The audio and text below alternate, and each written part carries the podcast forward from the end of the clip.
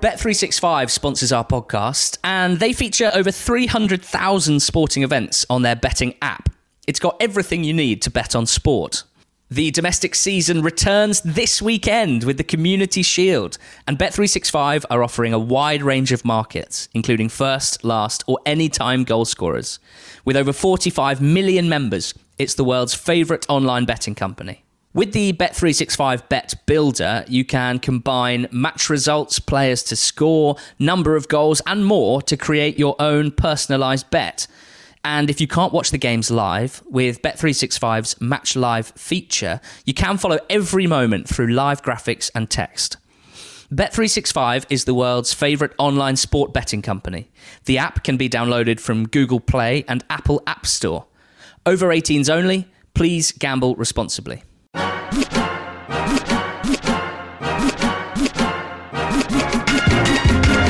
Yes, hello, welcome to this week's Going Up, Going Down podcast. We are an EFL focused pod brought to you by The Athletic. I'm Ali Maxwell, alongside me as ever, my co host George Elek. George, what have we got in store this week?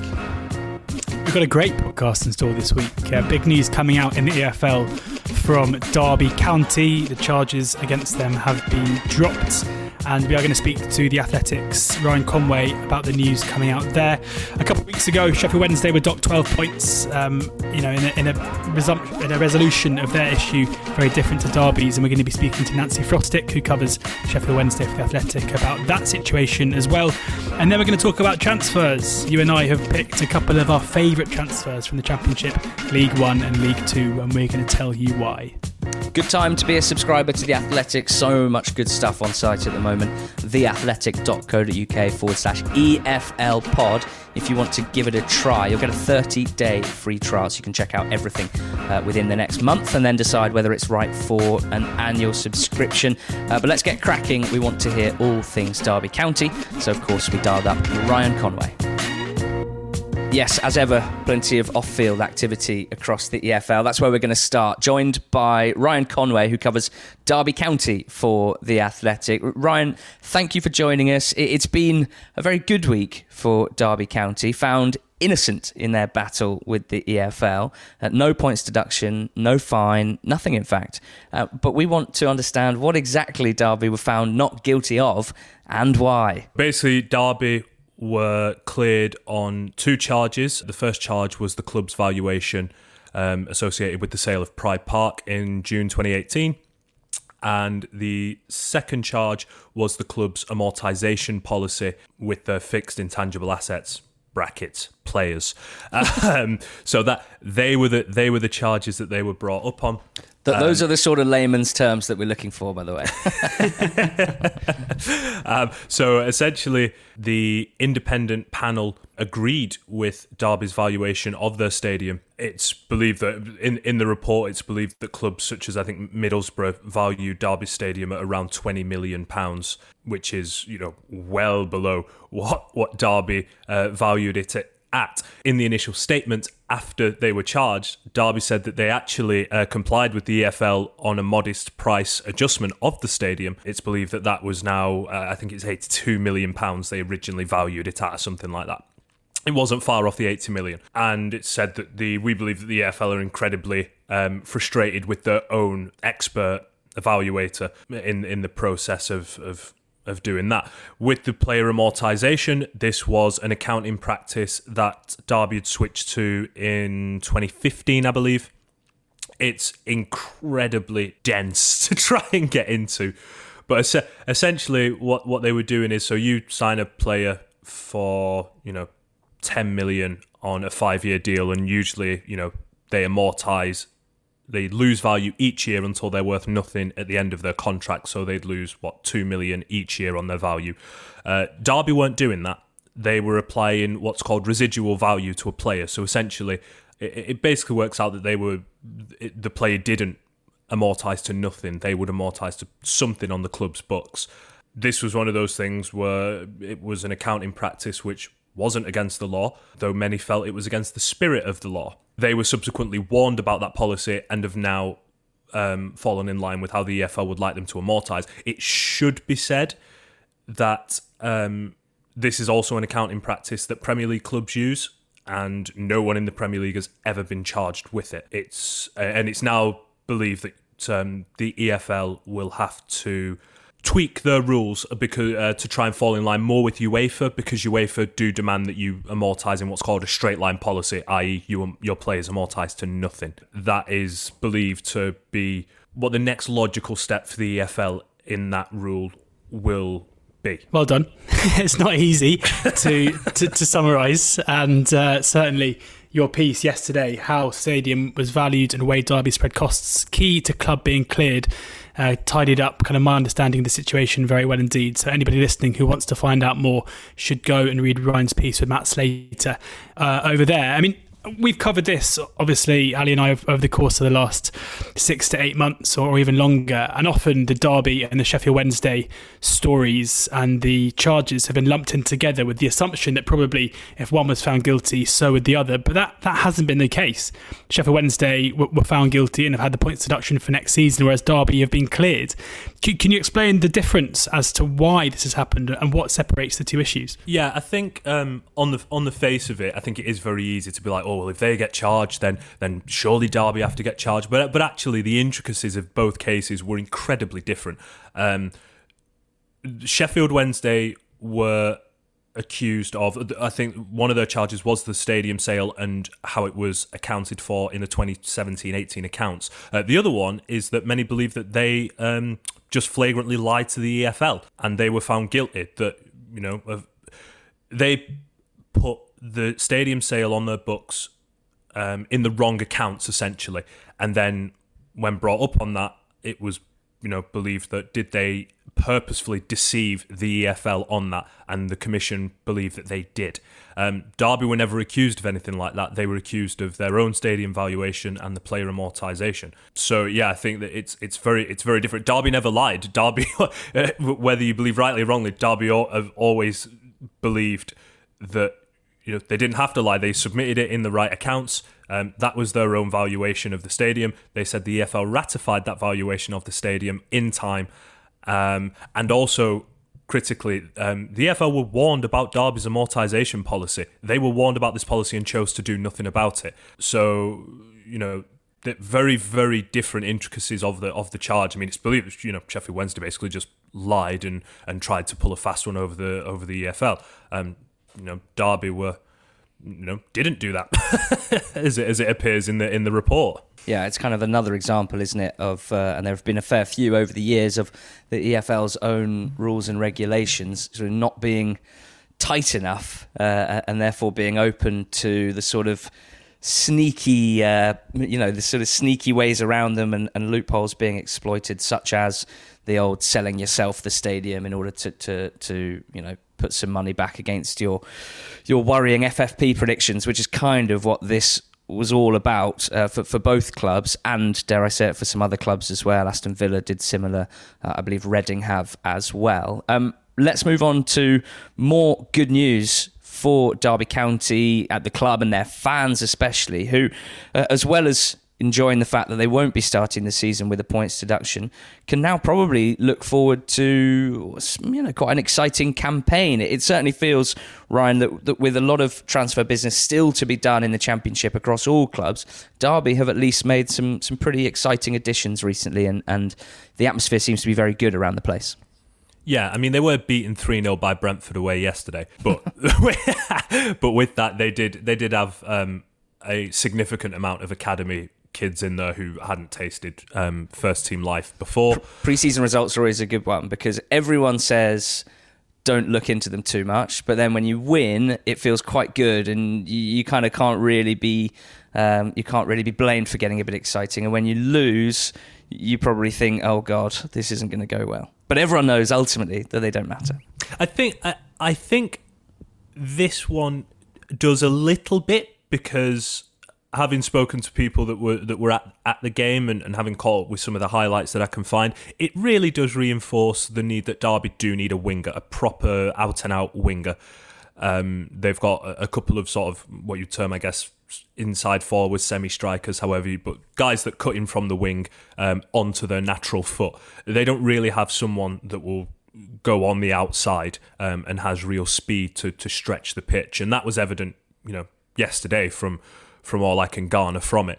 But yes, they've brought in David Marshall at goalkeeper. That's a position that they did need to fill. I think they only had Kelle Roos as the only senior goalkeeper. They ended up calling up um, Henrik uh, Ravas to to sort of be the the second keeper while they sorted out another goalkeeper. So yeah, David Marshall comes in. I think he'll be a, a more consistent and steady pair of hands than Kelle Roos. And uh, you know, post lockdown, I thought Kelle Roos was was good um, once he was reinstated. He had a couple of excellent games, and you know, a lot of the goals that Derby did concede weren't really on him. Um, but the consistency with him has always been an issue, and, and his very good showings when he was reinstated post Project Restart can't really mask what initially lost him his spot. So David Marshall comes in, and I think he'll be a much more consistent and steady pair of hands. Getting Matt Clarke back in the door at centre half was absolute, absolutely enormous. I can't overstate how big that was, not only because of the quality of the player that he is, but um, the last two windows Cocu went on the record. It was half joking, but there was enough there to sense that no, really, it's not funny. Um, that he said that he said that both windows hadn't been what he expected. He was very open in December that he wanted a winger and a striker. Didn't get it. I mean, the fact that they cancelled the loans of Jamie Paterson and Kieran Dowell before January even got here told you all he thought about those two players and how they fit. So it was fair to say that this was a big window for him. And in the run up to you know the end of the season and the window opening, he had not been shy about him wanting Matt Clarke back. Um, so this was a massive, massive um, move for them because you know the Cocu had gone on record. He wanted Clarke back, and the club delivered for him. That you know that that's that's a big check mark for, for both for both parties. Um, and of course, Mike te Wierik signed his pre-contract in February. He's now in the building. Everyone's very excited about him. You know, they, they got him for free from uh, FC uh, Groningen. Uh, he they wanted him in January, but Groningen wouldn't let him leave. They had some things to, to sort through on the on their own end. So he's now in the building. They've now got a little bit of depth at uh, at centre back, and Krystian Bielik is due back in a couple of months as well. So all very positive there, and the playing side. And I mean, Ali and my life is about to become just conversations of predictions, basically from now until mid September, as it always seems to do at the beginning of the season. And we have to work out which sides who didn't challenge necessarily in the playoffs, who were just outside and mid table in the championship, are ready to make that step forward and really push for promotion next season. And for a time, towards the back end of last season, it looked like Derby were ready to do that. Is that the aim this year? Is that the, the feeling at the club is that next season is the one where Cocu's Derby can really challenge towards the top end of the table and get back into the Premier League? I think so. I think so. I mean, look, last year they they kind of almost succeeded. I mean, and let's let's be real here. A tenth place finish was a good season. Um, believe me, you know that season was uh, interesting. Um, so so so a tenth place finish was really really good. Uh, I think they can kick on this this year, and I think you know even even last year, Cocu was talking playoffs. So I think that is that is the expectation this year. Look, they they need a they still need to add to that squad. I don't think they're far away. But that comes with the caveat that you know they do they do still need to add to it. They they lost Chris Martin. Jahmal Hector-Ingram has been getting a run out in pre-season, and by all accounts has been has been hit and miss. Jack Marriott is fit again. He he played pretty much all season with a with a groin injury that needed surgery, and that was from all the way back, sort of post um, playoff final. So he'd been labouring pretty much all year. He had the surgery. He's now feeling fit again. Um, and of course, they've got Martin Waghorn I'm not going to argue if people think they need another striker, more firepower. They almost certainly need more speed out wide. Um, but I don't think they're that far away. Um, and I think, yeah, I think the, the expectation is to, to push for the for the top six. And hopefully, hopefully, although we love reading your uh, pieces on all topics, hopefully, from a Derby perspective, there's a little less going on off the field, certainly to start the season, uh, and we can focus on the development of, of an interesting playing style under Cocu, which you've written extensively about recently, and also the development of this exciting batch of young players, which is pretty much unmatched uh, across the Championship, certainly, and, and, arguably across the, the whole of the English football pyramid. So thank you, Ryan. We can't wait to see, uh, to read all your stuff as the season begins, uh, and thanks so much for your time explaining the, uh, the, the tricky stuff and the exciting stuff as well. No, I appreciate that. Uh, just before I go, I'd just like to say that. Um, in case no one is aware of what happened in America in the sporting world last night, um, I extend all my support to everything that is going on in the NBA, in the WNBA, in the MLB. Boycotting those games took tremendous courage um, in the wake of yet more police shootings of, of unarmed black men.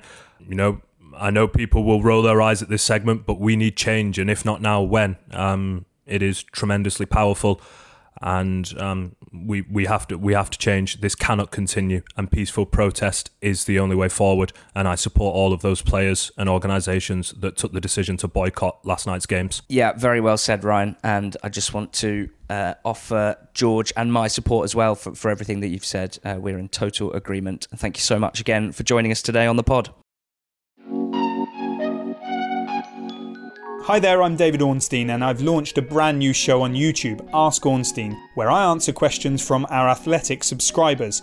To get your question answered, simply leave a comment at the bottom of my column every Monday, and I'll choose my favourites. To watch the show, head over to the TIFO Podcast YouTube channel, and a new episode will be up every Tuesday afternoon. So, from Derby to Sheffield Wednesday, and we are delighted as ever to have the Sheffield Wednesday athletic writer Nancy Frostick joining us on the Going Up, Going Down podcast. And Nancy, we mentioned to Ryan there that quite often the Derby and, and Sheffield Wednesday stories, the charges over the last best part of a year, have been lumped together when we're talking about them. Derby have not been punished, and Sheffield Wednesday go into next season second favourites for relegation after a points deduction. What's been the reaction at the club since the news from Derby broke? Yeah, it's um, kind of not ideal now that Wednesday are definitely on their own in this in starting on a points deduction. But um, I mean, most of all from Wednesday, um, they're appealing. The most important thing is they're appealing the points deduction, which is one of the two charges that they face. So that looks like it's heading to appeal, and um, we're sort of led to believe it'll be in the autumn. So it's probably going to rumble on to being nearly a full year since they were actually charged. So Wednesday believe they've, they've got a really strong case in that, and you know they'll obviously fight that as as hard as they can, in the understanding that basically they feel that the EFL signed off on, on the stadium sale, and I think that's kind of the sticking point there. But then they welcomed um, another one of the charges, which was dropped, which basically said that they'd acted sort of in bad faith with in relations with the EFL and in, in relation to this charge. So uh, they were sort of pleased with that part of the outcome, but obviously they're they're appealing the uh, the main charge, which has led to the points deduction. Uh, there, there's always sort of suggested whenever there's a big decision like this made in the EFL that there is a, a threat of legal action uh, either from the, the, club involved, sometimes other clubs in the division who might be directly or indirectly affected by uh, whatever the sanctions are. Um, outside of the appeal, is there, do you think, a, a, threat of further legal action? Is that possible, or, or a Sheffield Wednesday uh, apart from the appeals, kind of keen to get on with things? Yeah, as far as I'm aware, from Wednesday's point of view, it's you know it's just down to the appeal now. I don't think there's anything further that they kind of want to pursue at this stage. I mean, obviously, there's Charlton had kind of raised that they might look into legal action, but um, I think the problem is obviously with the situation, the sad situation that Charlton find themselves in with their ownership battle and everything else. There's kind of perhaps not that spearhead, you know, not someone spearheading their um, case if if you want to sort of speak in those terms. But um, yeah, at the moment, I think just for Wednesday, the, the focus is on um, on the appeal, and, and that'll kind of obviously that's the final thing now. So um, once that's happened, whichever way it goes, that that'll kind of obviously hopefully be putting this situation to bed, and, and Wednesday can move forward. Talking of putting the situation to bed, moving forward, let's talk about the football side of things rather than the off-field issues. And there's been a, a fair churn of, of players coming through the door and out of the door at Hillsborough over the summer since the points deduction. You've got the likes of, of Murphy, Fox, Fletcher, Hutchinson, Wickham, Forestieri, Winnall, and Windass all moving on, and a couple of good looking signings as well, with Chey Dunkley coming in on a free from Wigan and Izzy Brown for his umpteenth loan in the Championship. But a player who, when he's good, very, very classy at this level.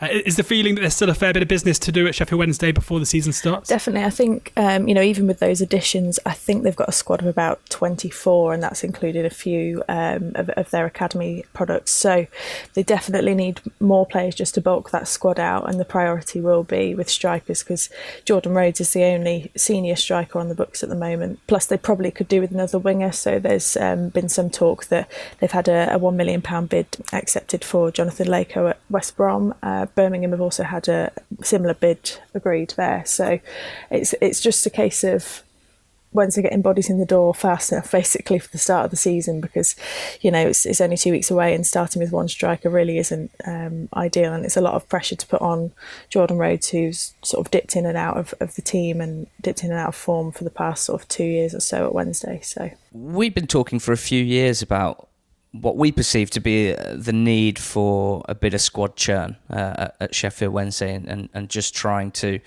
uh, shed their skin a little bit from those teams that that challenged in the playoffs uh, three or four years ago. Um, and it never quite happened until it began last season and, and this summer as well. Some um, some of those key players from a, a previous era, dare I say, are leaving the club. But it also doesn't feel like they have the financial wherewithal to refresh a squad in the same way that they would have done a few years ago. Are they still operating under a, a, soft embargo that they were last summer, basically only frees and loans, or, or have they got a little bit more wiggle room now? Um, not as far as I'm aware. I think obviously the situation they found themselves in with um, FFP and and everything that's then led to this points deduction in the last few years primarily came out of the way they were spending before and kind of how they were obviously um, selling and buying mm. players. So that's a lot of the thinking behind maybe the change in, in recruitment. So it's not, in my understanding, that they're under any embargo. It's just that, you know, the three year profitability rolling period basically means that they've got to think about that, even though they've got the sale of Hillsborough, possibly to still be included in one of the other accounting years if you know, depending on how they work that now. But yeah, they still need to kind of pick players up in that difficult free and, and loan market where a lot of people seem to be shopping this summer. But yeah, that it's uh, it's not the the Wednesday that you might have seen active in the market a few years ago, where they could splash sort of a few million on a few players. It's um, you know, I think a million is probably the up upper end. Having to be thrifty. Yeah, yeah. Brilliant piece of yours uh, went live uh, on the Athletic this morning, Nancy. Uh, does Monk ball exist? How do Wednesday play under Monk? And I'm interested to know how he has reacted to all of this and how he's approaching this season because he strikes me from the outside as a manager who doesn't need much to feel like he's been shortchanged. Uh, I think undoubtedly going into a season with a minus 12 point deduction, he's got his back to the wall from the start. I mean, do you think he's the kind of manager who will relish in this situation? Yeah, I mean, I think obviously his experience with Birmingham is a massive uh, plus in this situation. And when you look back now at sort of this time last year where Wednesday were looking for um, a manager and maybe it wasn't, you know, flush with options at the time for managers if you could have picked someone with experience of overcoming a points deduction and, and dealing with all of these off-field issues, then you know Monk probably looked best place best place to do that. So, from what I sort of gather so far from speaking to the club and, and people at the club, it, he's he's sort of embraced it and basically turned this into a um, you know us against the world mentality. And you know Wednesday, if got some new coaches in the in the first team staff. So James Beattie and Darryl Flahavan have come in from Birmingham, where they worked with Monk before. So it's they've pulled together some experience uh, experienced heads in, in that capacity, and also maybe just given certain key areas a, a freshen up and um, bringing in those new players as well has sort of brought a, a good optimism and um, yeah a good hope that they can overturn this overturn this points deduction pretty quickly at the start of the season. Yeah, I think and and there's actually a, a, Sheffield Wednesday fan called Peter Lohman on, on, Twitter who's very good with data and numbers, and uh, I, I, sort of set him a task the other day, actually, wondering based on historical points picked up by championship clubs. Essentially, what the target was for Sheffield Wednesday um, uh, to, to to hit in order to not guarantee survival, but but put the odds in their favour, shall you say? Uh, and generally, with a with a twelve point deduction, you'd be looking, I think, at around sixty points. Um, and and generally, a team that gets sixty points is a mid table team, a sort of eleventh, twelfth, thirteenth place team, uh, and that's kind of what what my target would be for them just to stay up. Now, last season, of course, they finished 16th, uh, and had the 12 point deduction been applied on Sheffield Wednesday last season, they would have been relegated.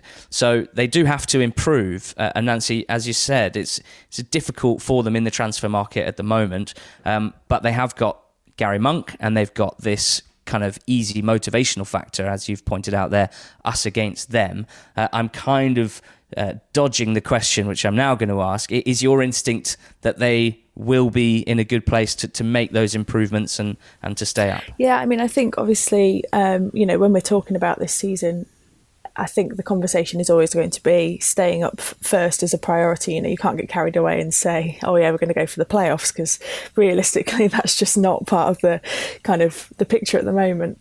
You know, it's it, they've done a good job in getting those players and those coaching staff in early, and and that's something that really you know can't be ignored because in the past they've had to leave business late because of embargoes and other things that have just meant you know the situation's rumbled on. But they've got a few players in the door early the next two weeks are going to be crucial in getting just a few more um, to bulk out the squad and ensure that they can start the season in you know a healthy position in terms of the squad.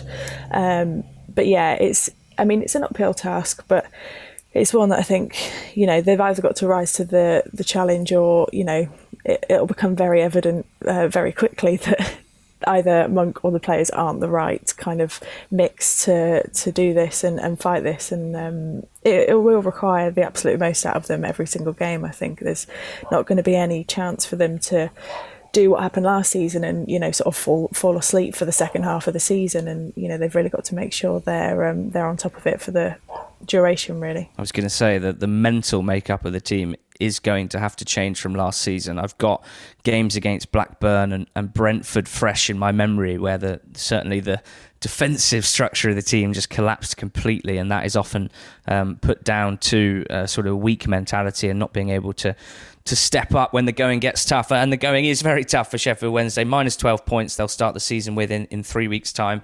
Uh, Nancy, we will certainly be locked to your author page on The Athletic, making sure that we're up to date with everything that you're writing about the club. And thank you so much for joining us and giving us a, an update into the Owls on this week's podcast. Oh, thanks for having me, guys.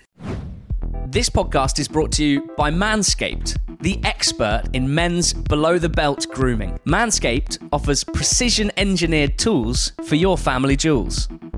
And Manscaped has just launched in the UK We've gone years without using the right tools for the job, so you can be one of the first men in the country to experience Manscaped's life changing products. Their third generation trimmer features a cutting edge ceramic blade to reduce manscaping accidents, and the water resistant technology also allows you to groom whilst in the shower. And we've got a special offer right now for all of you listening to this podcast.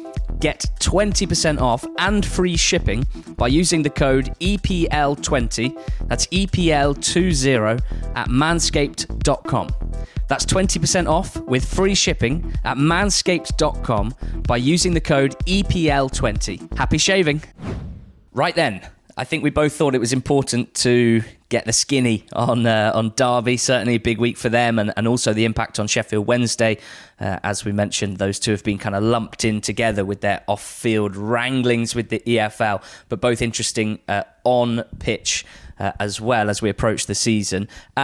We don't talk about transfers enough, I don't think, Georgia, and everyone loves transfers. So we've put together our own little segment now to finish the pod on a high.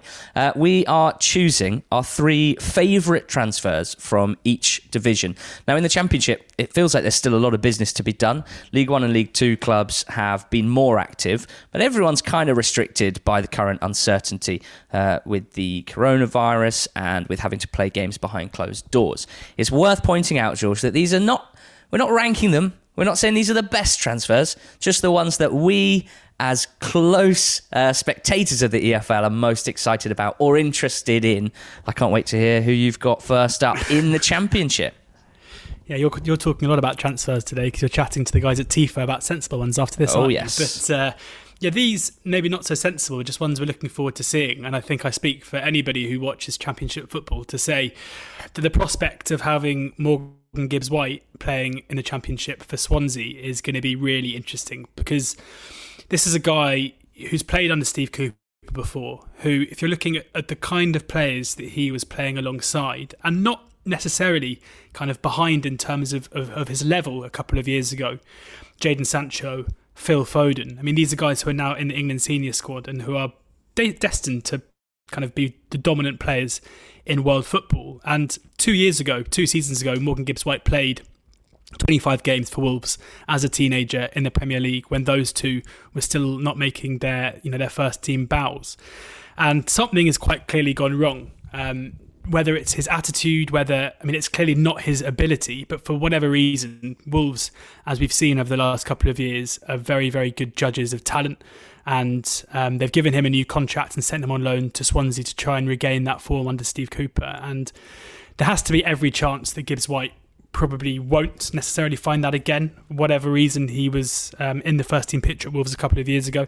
Now he isn't. He's a, a silky centre midfielder who's can carry the ball brilliantly uh, with a great array of passing as well. I think he's undoubtedly a an upgrade in terms of talent uh, on Conor Gallagher. If you remember this time last year, Gallagher was sent out on loan to, to Charlton, who were you know not expected to be doing much in the championship, and I I think most people probably didn't expect him to have much of a future at Chelsea.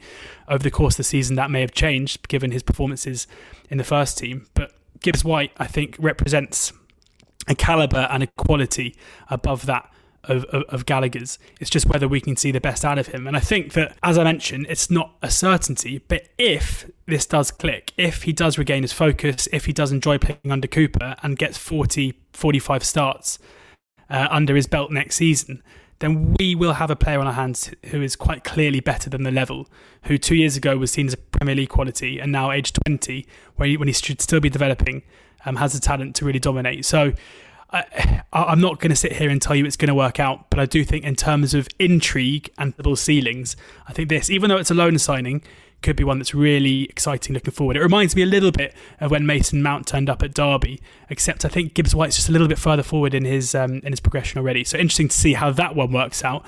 I'm looking forward to hearing your one here because it's a player that I've seen a lot of smart football analytics on Twitter, all those guys that we like to follow, saying this guy's going to be a brilliant signing look, stealing the opinions of the really smart football analytics people on Twitter has served me well for about five years now. So there's no reason to, to, to, stop doing that just yet. Um, lastly, on, on Swansea and Gibbs White, I just, it's so, of all the clubs in the Championship, I think their transfer business is getting people maybe most excited. Um, they've obviously got Freddie Woodman back, who was great in goal for them last year. Um, and they've got Marc Guéhi as well from from Chelsea on loan, under 21 centre back uh, for England, and just had such a good end to last season. Is expected to kick on again this year. I just love that Steve Cooper's like the Pied Piper of uh, of young talent of, of the under 17 World Cup winners from 2017. It's very exciting to have that uh, that group of players to cover in this league. Um, but someone who's come from abroad and signed for Coventry, which was a bit a bit out the blue, really. Coventry over the last few years have shown that they are certainly creative with where they sign their players from, uh, and that's something that we always like to see a, a bit of creative thinking in recruitment. Generally, we think bodes pretty well. It's good to have a recruitment team that thinks outside the box and isn't just recruiting from League One, League Two, Championship, or Premier League cast-offs. Now, don't get me wrong. Last year, it didn't all go well for them in, in the transfer market, despite their promotion and so much Im- impressive um, things happening around the club. But you know, Kastaneer and Jobello came in from from abroad. They didn't really adapt. They didn't really impact the team. Um, but Coventry have signed a chap called Gustavo Hamer, as you say as soon as he signed, a couple of people that we follow, um, certainly the guys from the Market Insights team, were all very excited and quite surprised that, that Coventry had pulled this off. One and a half million euros was the reported fee. It's it's a decent wedge really for, for Coventry. Now they are run pretty sustainably and they have raised a lot through player sales over the last few years. So I'm not suggesting that they can't afford it, but it does put pressure on him as they move into the championship. That the big the key, I suppose, for, for Coventry, given how important Liam Walsh was uh, on loan from Bristol City last season, was the need to replace him, not necessarily as a like for like player, um, but to fill that gap and, and, and fill it with another quality player. And that's what I think Coventry have done with Hamer. I don't think he's necessarily as much of a, a, a distributor, as much of a quarterback as Walsh, maybe not as accurate with his, with his passing and, and without quite the range, but he certainly looks good technically. He took set pieces for for PEC Zwolle, who he was playing for in Holland last season. But just out of possession, what we think about this guy, and it remains to be seen, of course, is that he's aggressive out of possession, really strong in the tackle, and, and better defensively perhaps that Walsh, than Walsh was. Given Coventry won't enjoy as much possession in the Championship as they did in League One, that seems to be a, a really good signing, someone that will uh, help get them up to the next level. So I can't wait to see Hamer in action because he comes um, with a lot of good recommendations, put it that way, as, as a, a ball winning presence with mobility and aggression. So that's Gibbs White and Hamer. We're expecting both of those to play central midfield roles, George. There's a bit of a theme here. Our third championship signing, our third favourite championship signing of the summer, another centre mid. Yeah, Joe Williams. Uh, he may have, I think, three full seasons of professional football under his belt for three different sides and three championship relegations. Uh, he's like the reverse. He's like the reverse Ollie Norwood. Yeah, exactly. But he is an exciting player, um, and he's a, a guy that you know, one of the plenty of Wigan players who performed admirably, admirably last season and doesn't deserve that relegation on his CV, uh, and wouldn't be leaving the club, I'm sure. If it hadn't been for the off-field troubles, he would be one of the key players in a project under Cook that was coming on leaps and bounds. It's very sad that we won't be able to see it continue. Um, but he offers something in the middle of the park that Bristol City have been lacking. And I know that there are certain Bristol City fans uh, who will disagree with me when I say this, but in centre midfield last season, they um, it was it was catastrophic to sell someone, even though he played uh, largely out wide, and Brown, Josh Brownhill to the Premier League, and not replace him with a creative player in midfield. And Massengo, for all of his energy, um, I think is still very raw and has a long way to come before he's ready for, for this level of football. Um, you mentioned Walsh, who obviously comes in, comes back in after his loan, and Joe Morrell as well after a, a spell at Lincoln. But in Williams, they bring in a player aged 23 on a four-year deal who just is an all action midfielder. He's very, very good at breaking up play. He gets around the park very well uh, and doesn't shy away from the physical side of things, whilst also being a, a, very accomplished ball carrier and a decent passer as well. And he just seems to be that fit of, of a player who brings to a side something that they've just clearly been lacking for a couple of seasons. Um, he has good pedigree as well, coming from the Everton Academy. Uh, spells, as I say, on loan at both Barnsley and then Bolton did end in relegation, but it was last season at Wigan where he really proved himself. And I think mm. Wigan fans will tell you that whilst other players may have, have got the got the headlines, uh, it was his performances in the centre of midfield that were so crucial to their turnaround in form as well. So uh, this one may be more of a sensible transfer, just one that uh, is makes financial sense for the buying club in Bristol City. Um, and you know, it's sad to see this Wigan team picked apart. But if I was going to pick the signing that I thought made the most sense, um, and there are a couple of other ones from Wigan as well. I mean, I think the Kiefer Moore transfer to Cardiff makes a lot of sense. I think Chey Dunkley's move to Sheffield Wednesday is another very good one. Um, but just if yeah, if I was going into Bristol City uh, and I was told, you know, you need to sign a certain player, then I think Williams would be very high up the list in terms of what they need. And his ceiling is still very high because you often forget just how young he is. So I'm mm. excited to see how he gets on. And him and Walsh, obviously, both starting their career coming through the Everton Academy. I do note that mm. Everton fans on Twitter seem pretty keen for some central midfield players to be signed. So uh, that that's uh, an interesting wrinkle. Let's drop down to League One. Uh, my first favourite transfer in League One this summer uh, kind of gone under the radar. I think it was done quite early, and I haven't seen much uh, discussed about the signing of Callum Camps for Fleetwood Town. Uh, Camps is only 24 years old, attacking midfield player. He's played sort of number 10. He's played as a really attacking number 8. Uh, I think he's even played a couple of games up top as a, as a sort of link man, a link forward. Um, he's played almost 250 games, or he did play almost 250 games for Rochdale. He's been a real beneficiary of Rochdale's um, absolute belief in their youth academy, which has served the club really well.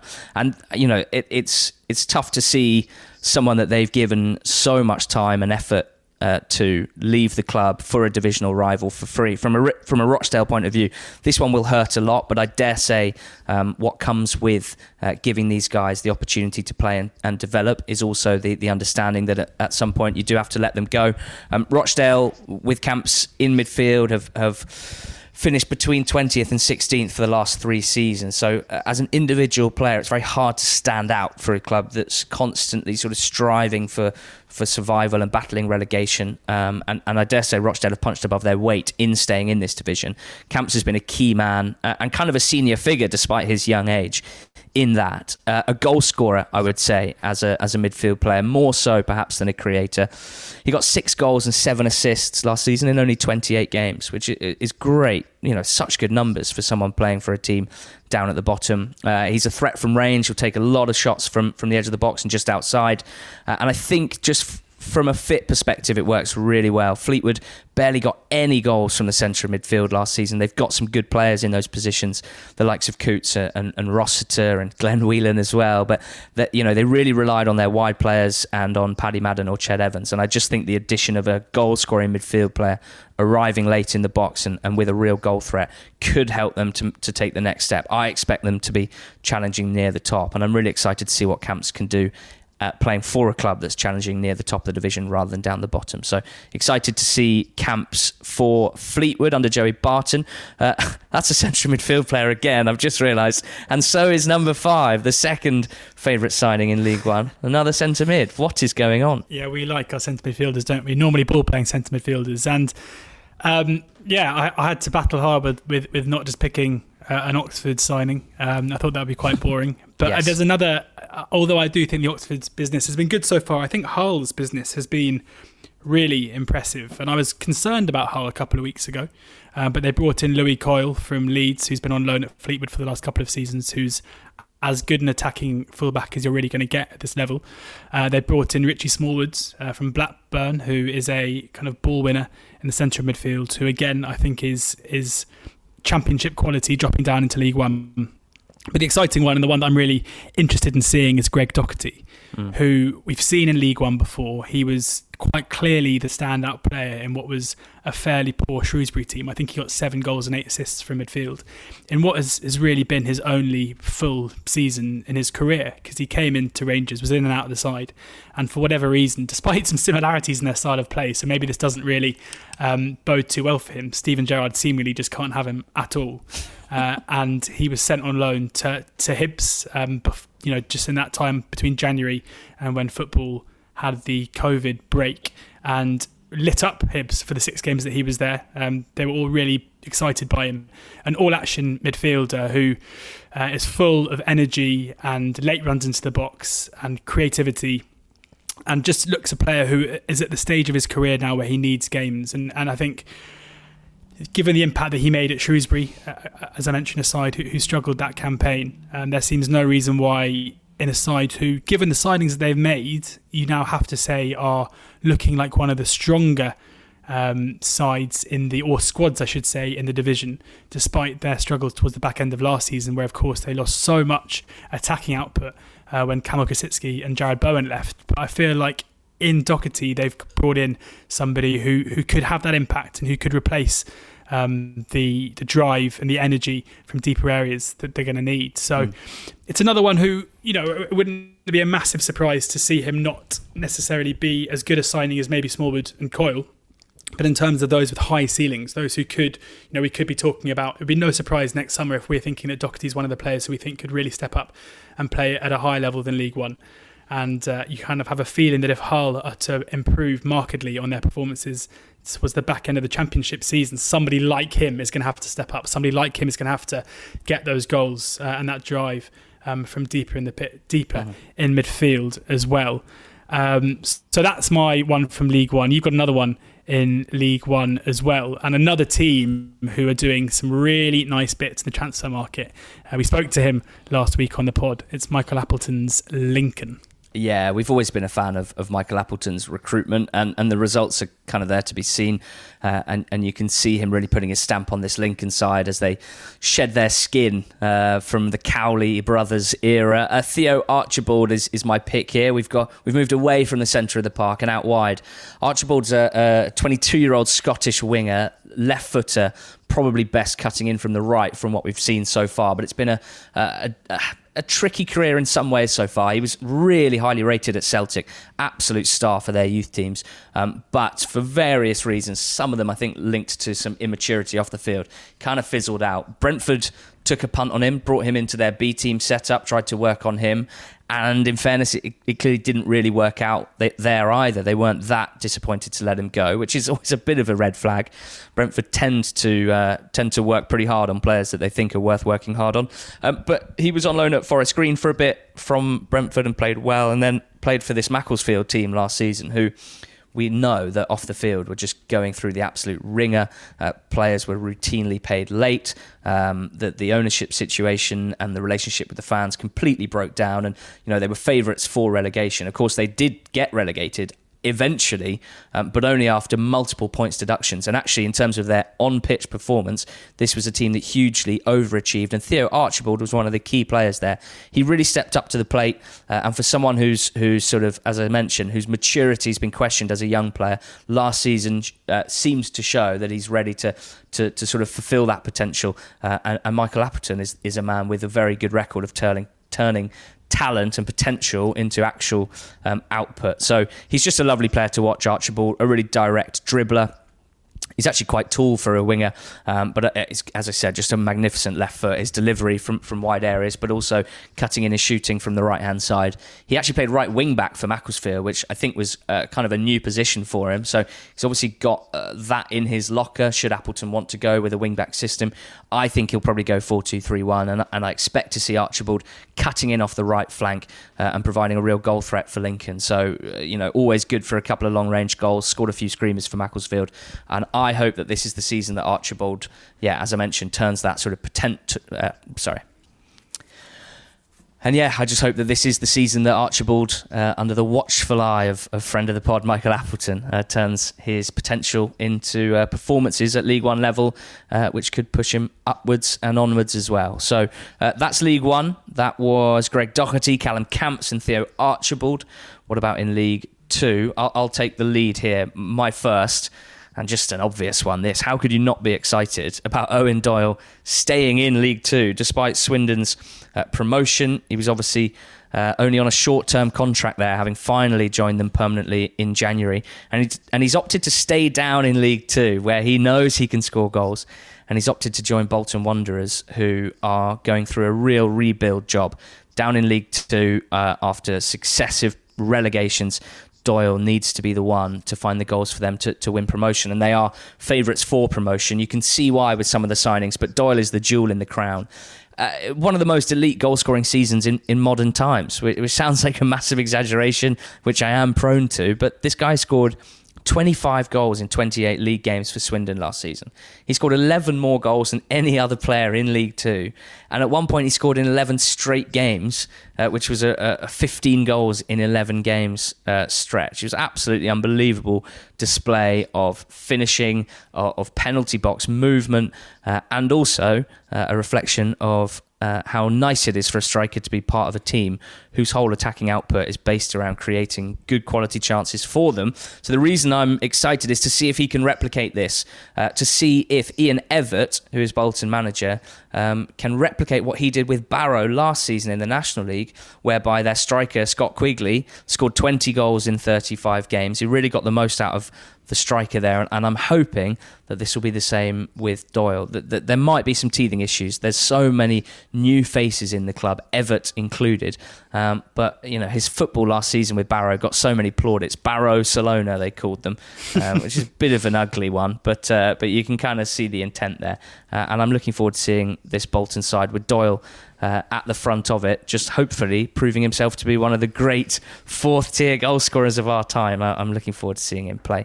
Um, uh, uh, and then there's someone else who's playing in League Two last season, for the last few years, in fact, George, but has, has maybe got a, a move up the food chain in League Two terms. Maybe, yeah. I mean, I, on on on ever, I just I think if we were to do this exact process, but um, in terms of managers, he would be the top of the list. I'm fascinated to see how he's going to get on yeah. and see, um, you know, what kind of football Bolton are playing next season.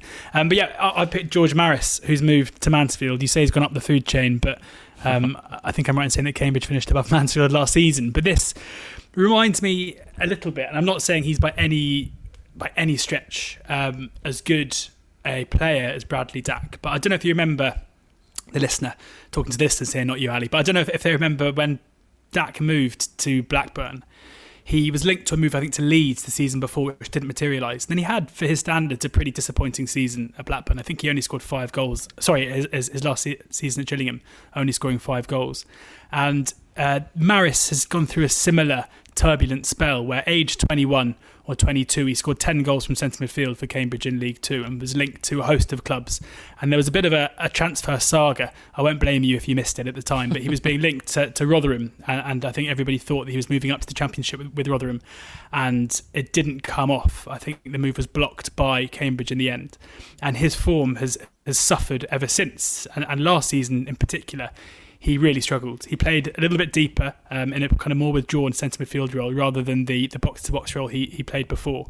And surprisingly, given how you know how highly thought of he was a couple of years ago, his move to Mansfield has been met largely with shrugs from Cambridge fans, um, feeling that he's not the player that he once was. But I think this is just a case of a very good League Two player who needs a change of scenery and needs something just to reignite his career because it's easy to forget just how good he was. So good on the ball, so energetic, with an eye for goal as well.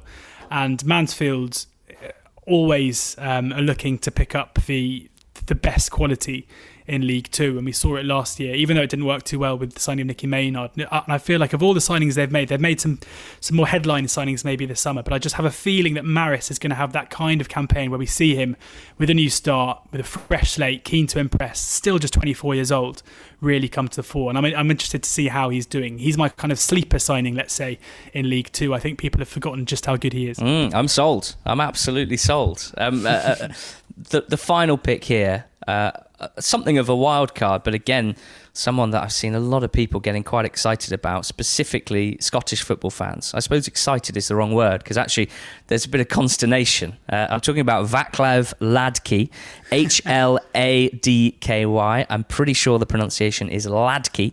He's a Czech goalkeeper who is signed for Salford. Uh, he was playing for St Mirren for the last 18 months, and general consensus is he's one of the most impressive goalkeepers in Scottish football. So there's a, a bit of general bafflement that he wasn't moving to at least the Championship, where a, a lot of observers of Scottish football think he'd be better suited. So this is obviously considered something of a coup for Salford City. They are a team, as we know, who like to uh, attract big names uh, into their club, um, and they are doing so again this summer as they look to build a, a, a promotion squad.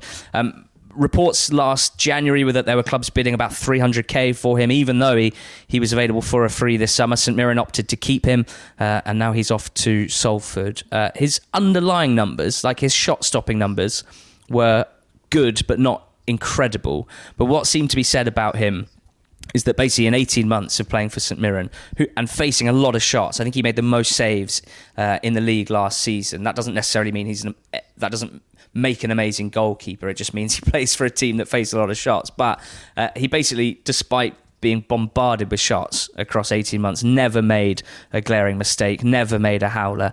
Uh, and if there's one thing we know about League Two goalkeepers is that they're often judged by the amount of howlers that they make, uh, and some of them make them fairly regularly. So I'm looking forward to seeing this guy Hladky in goal for Salford because, to all intents and purposes, he seems like he, he probably could be good enough to play for a Championship club. Uh, and there you go, nine transfers that we're excited about. I think there's still a lot more business to be done, George, even with only three weeks to go. Certainly going through the championship list of signings, it feels like it's it's slim pickings at the moment, and you can understand why with, with so much financial uncertainty across the whole of the EFL. Um, it's been a fun pod, though, uh, George. Uh, one that I've enjoyed very much. We hope that that you guys have enjoyed it as well. Throughout the pod, we've been mentioning pieces by Ryan Conway and Matt Slater about Derby's EFL charge and what happened there, by Nancy Frostick as well, all the off field stuff with Sheffield Wednesday, but also a great piece this morning about Gary Monk, his style of play, and, and whether or not Sheffield Wednesday and Monk have really found their, their rhythm in, in a tactical sense. Uh, which they're going to need with this 12 point deduction. Um, but also, uh, there's a lot of good stuff on the Athletic site. There's a great piece from Stuart James on Ian Evatt's Barrow side uh, from last season. If you want to learn more about Ian Evatt and why we are so excited about seeing what he can do with Bolton, then it's worth finding that piece by Stuart James as well. Um, we'll be back again next week. A reminder that all of the Athletics podcasts are available for free on all pod platforms, but they're also available ad free if you're a subscriber to The Athletic. And if you sign up today, going to theathletic.co.uk forward slash EFL pod, you'll get a 30 day free trial. So you can check everything out on site before going forward with your annual subscription. Join us again next week, and thank you for listening to the Going Up, Going Down podcast brought to you by The Athletic.